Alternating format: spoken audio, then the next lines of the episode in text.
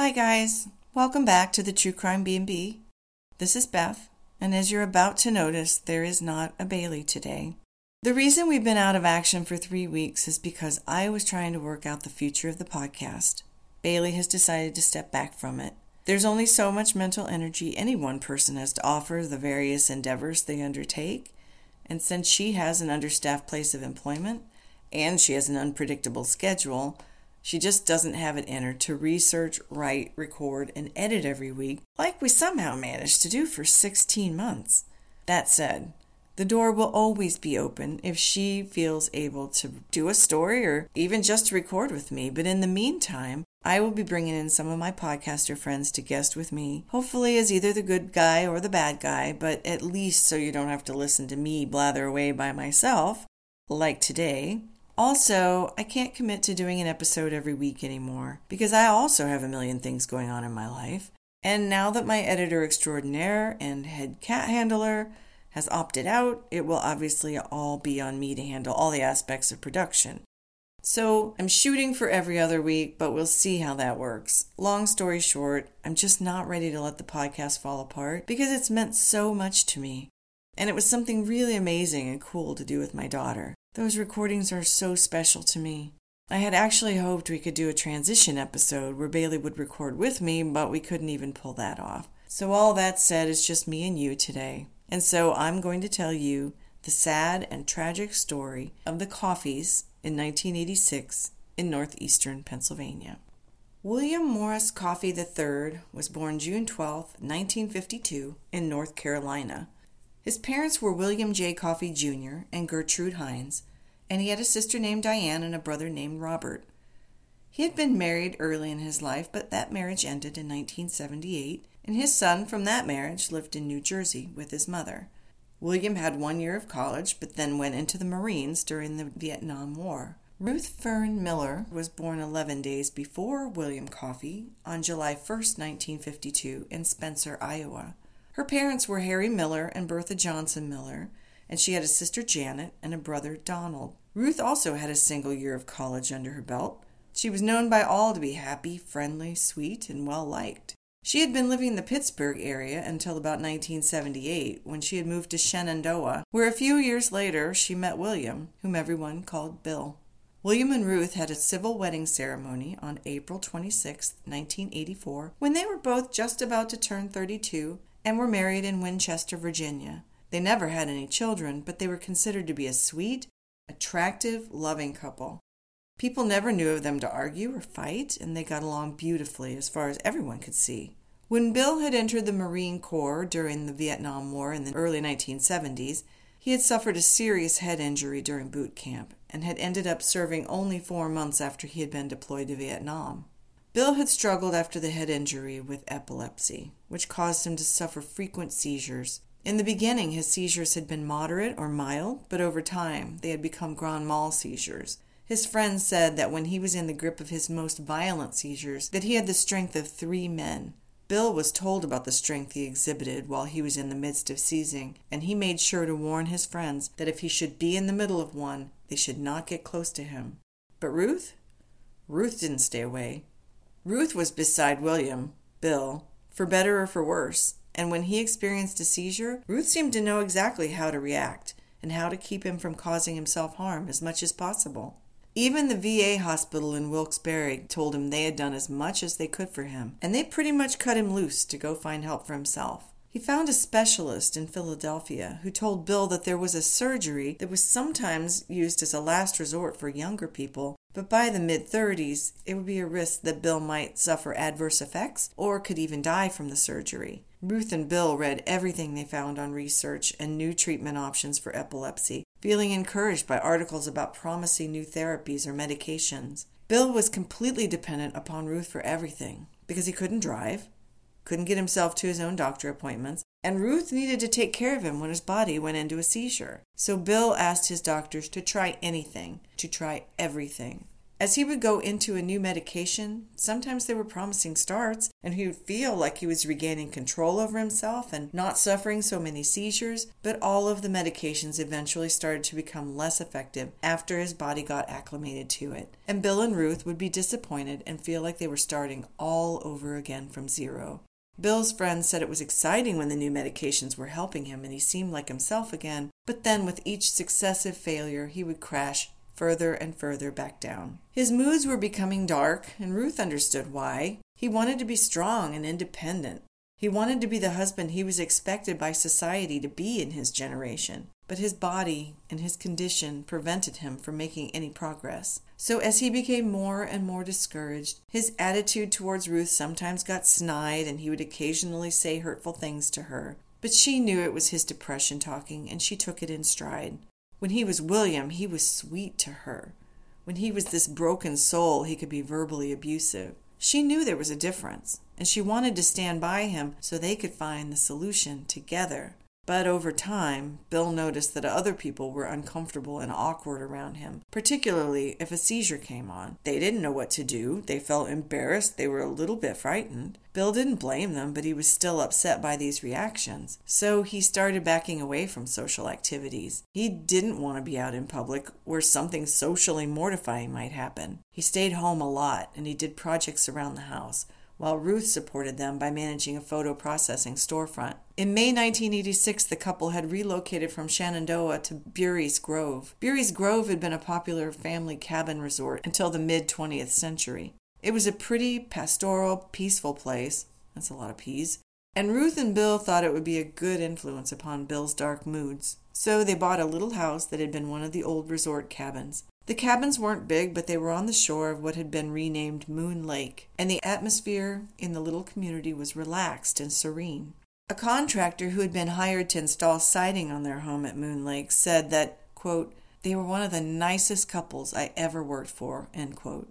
He said that one of Bill's only happinesses was being able to work on the house and turn it into a little doll house for Ruth. He truly loved her, and she truly loved him.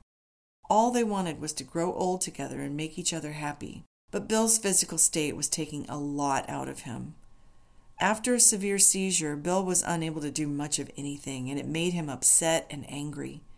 He had to rest, sometimes for days, before he could be up and around again after one of his grand mals.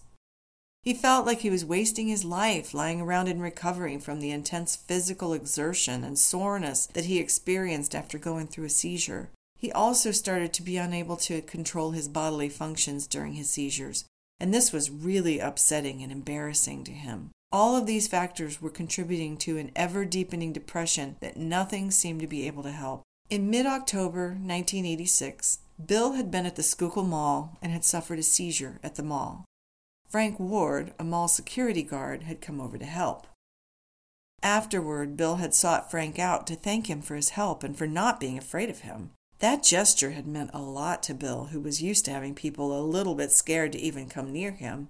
Bill told Frank that there had once been a time when he had gone through a seizure in public, and a police officer had actually taken him to jail suspected of being drunk. So Frank's kindness and calm had been a really welcome thing to Bill. In fact, Bill had expressed his gratitude every single time he had seen Frank in the next three weeks, and they became friends. It seemed like a great thing for Bill to have a buddy who wasn't awkward or freaked out in his company. On Wednesday, November 5th, 1986, Ruth's friend Virginia Morris had seen Ruth in town in the early afternoon. Ruth had expressed concern to Virginia that Bill was really not feeling well and seemed even darker and more depressed than usual. At five o'clock the same afternoon, Frank Ward, the new friend, again saw Bill at the mall while Ruth stepped into a store. He thought in hindsight that Bill recognized he was reaching the bottom of the dark pit that was trying to suck him under. As he was walking away from Frank, Bill said, quote, In case you see anything or hear anything about me, tell all my friends I love them. End quote. The chance meeting left Frank with an odd feeling because they both seemed very strange. Ruth seemed uncharacteristically nervous. The next time, and the last time, anyone saw the Coffeys, was the next morning at 7 a.m. on November 6, 1986, when their neighbor Karen Isley awoke to the sound of her dog barking. Karen went outside to calm the dog down. As she looked up, she saw Bill Coffey dragging Ruth between their houses down towards the edge of the lake. Ruth was wearing only a short nightgown in that November chill, apparently dragged out of her bed, and Karen couldn't understand what was happening. First, she shouted Ruth's name a few times, and then turned and ran back into the house to call police. She made the call and went back outside where she could see Ruth struggling against Bill in shallow water. She could hear Ruth's terrified and heartbroken voice trying to reason with her husband. Bill, please, I love you. I really love you. Fearing that Ruth couldn't hold out much longer in the cold, in the water, against her husband who had clearly turned a very dark corner, Karen ran inside again to call in even more urgently for help. She was told a police car was on its way, and she looked back outside. Bill, wearing only a t shirt, was trudging out of the frigid water, but she could no longer see Ruth. Only the short nightgown Ruth had been wearing, which was now floating on top of the water. Bill vacantly went back to his house, went inside, and shut the door.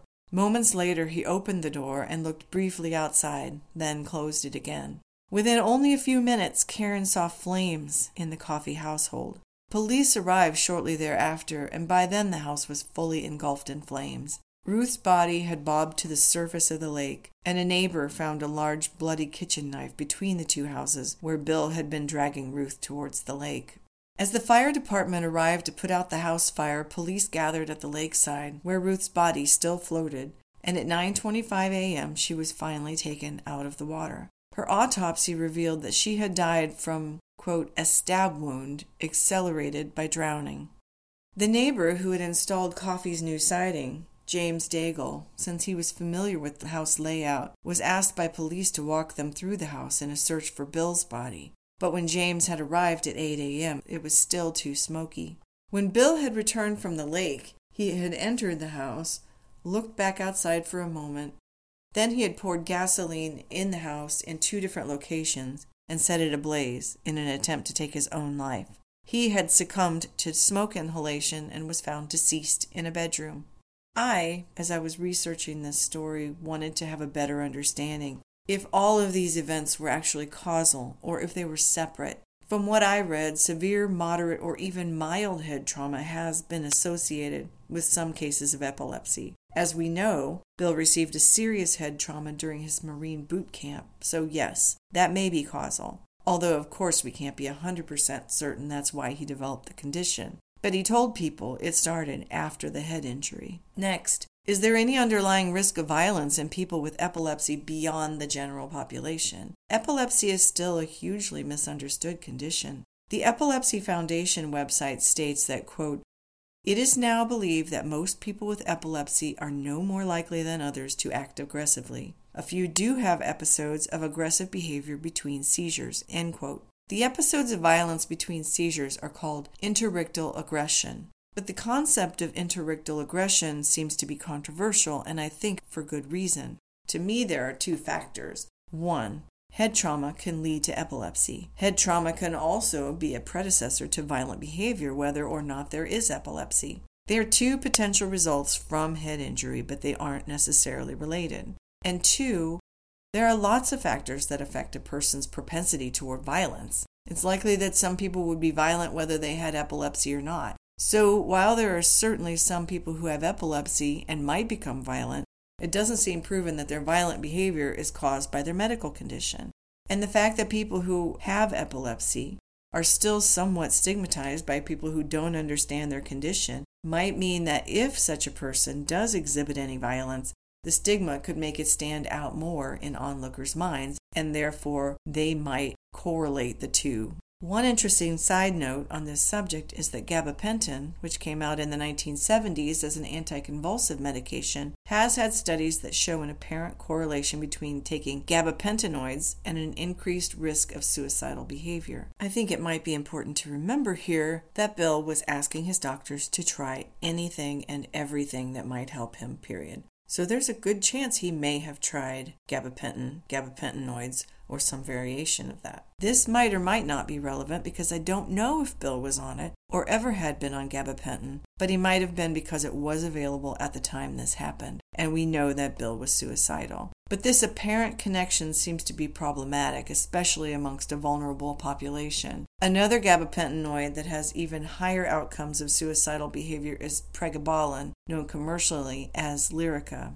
The third factor in this discussion is the depression that Bill was experiencing. He had so many components to his depression the seizures themselves, the time he lost while he was recovering from his seizures, the embarrassment he felt about standing out publicly when they happened to him, his inability to control his bladder during them, the failed drug trials time and again, what he felt was the stigma against him because he thought people feared to be around him, his lack of independence, not being able to drive, not being able to hold down a job, and so many other things that an adult automatically expects to be able to do. This depression was real. The Veterans Administration Hospital basically cut him off when they decided there was nothing they could do for his epilepsy. But my question is did anyone ever attempt to treat his depression? I found no indication that anyone did. In the early 80s, there was a stigma on being treated for mental health issues that was almost as strong as that for a person with epilepsy. The whole Vietnam generation came back from that terrible experience and they were just on their own.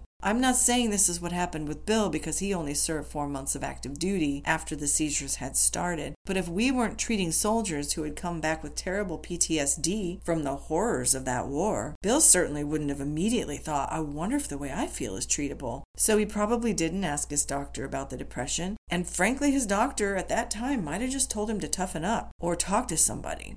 He was suffering. He was going through real and upsetting experiences. Ruth stood by him every step of the way. Even to her dying breath, she was trying to remind him that she was on his side. She loved him, she was trying to help him, but he had turned a corner, was going to end it all, and in the end, he took Ruth with him. Both were victims of things in different ways, but ultimately, Ruth was the victim because all she tried to do was help. Ruth and Bill had their funerals together and were both buried in the Westmoreland County Memorial Park in Greensburg, Pennsylvania. No one doubted that Bill loved Ruth as much as Ruth loved Bill. Bill knew he was falling into a deep well and he just didn't know how to get out of it. In the end, Bill snapped. But as Ruth's friend Virginia Morris later said, quote, Bill wasn't an ogre. He was a very kind person, tender and loving. He'd give you the shirt off of his back if you asked for it. End quote. I tried really hard to find photos of Ruth and Bill because I would like them to be remembered, but I have not been able to find any. So if anyone listening has any photos of Ruth and Bill, I would be happy to share those on my Instagram so that people can see and remember Ruth Fern Miller Coffey and William Morris Coffey III. There are so many more resources available to people now who are suffering with depression or who have thoughts of suicide. If you are struggling or you or someone you know is suffering with depression, there is help available. In the US, call the National Suicide and Crisis Hotline at 988 in the UK, you can call the Sane Line Crisis Line at 0300 304 7000. In Australia, you can call 13 11 14. Or in Canada, the Canadian Mental Health Association can be reached at 1 833 456 4566. And I'm sorry, I can't list all of the countries, but if you can't find one in your country, message me and I'll find one for you. Guys, that is all I have for you today. I miss Bailey and I know you miss her too. I love you guys and I appreciate your sticking with me through this transition. Please come follow True Crime B&B on Instagram, where I post less frequently than I used to, but I will when I have additional information about people in the cases that we cover. I'm also on Twitter and Facebook, but I don't like them as much. Thank you for being here, and I'll see you in a couple weeks for episode 74. Bye, all. They had done as much for they could. Ugh.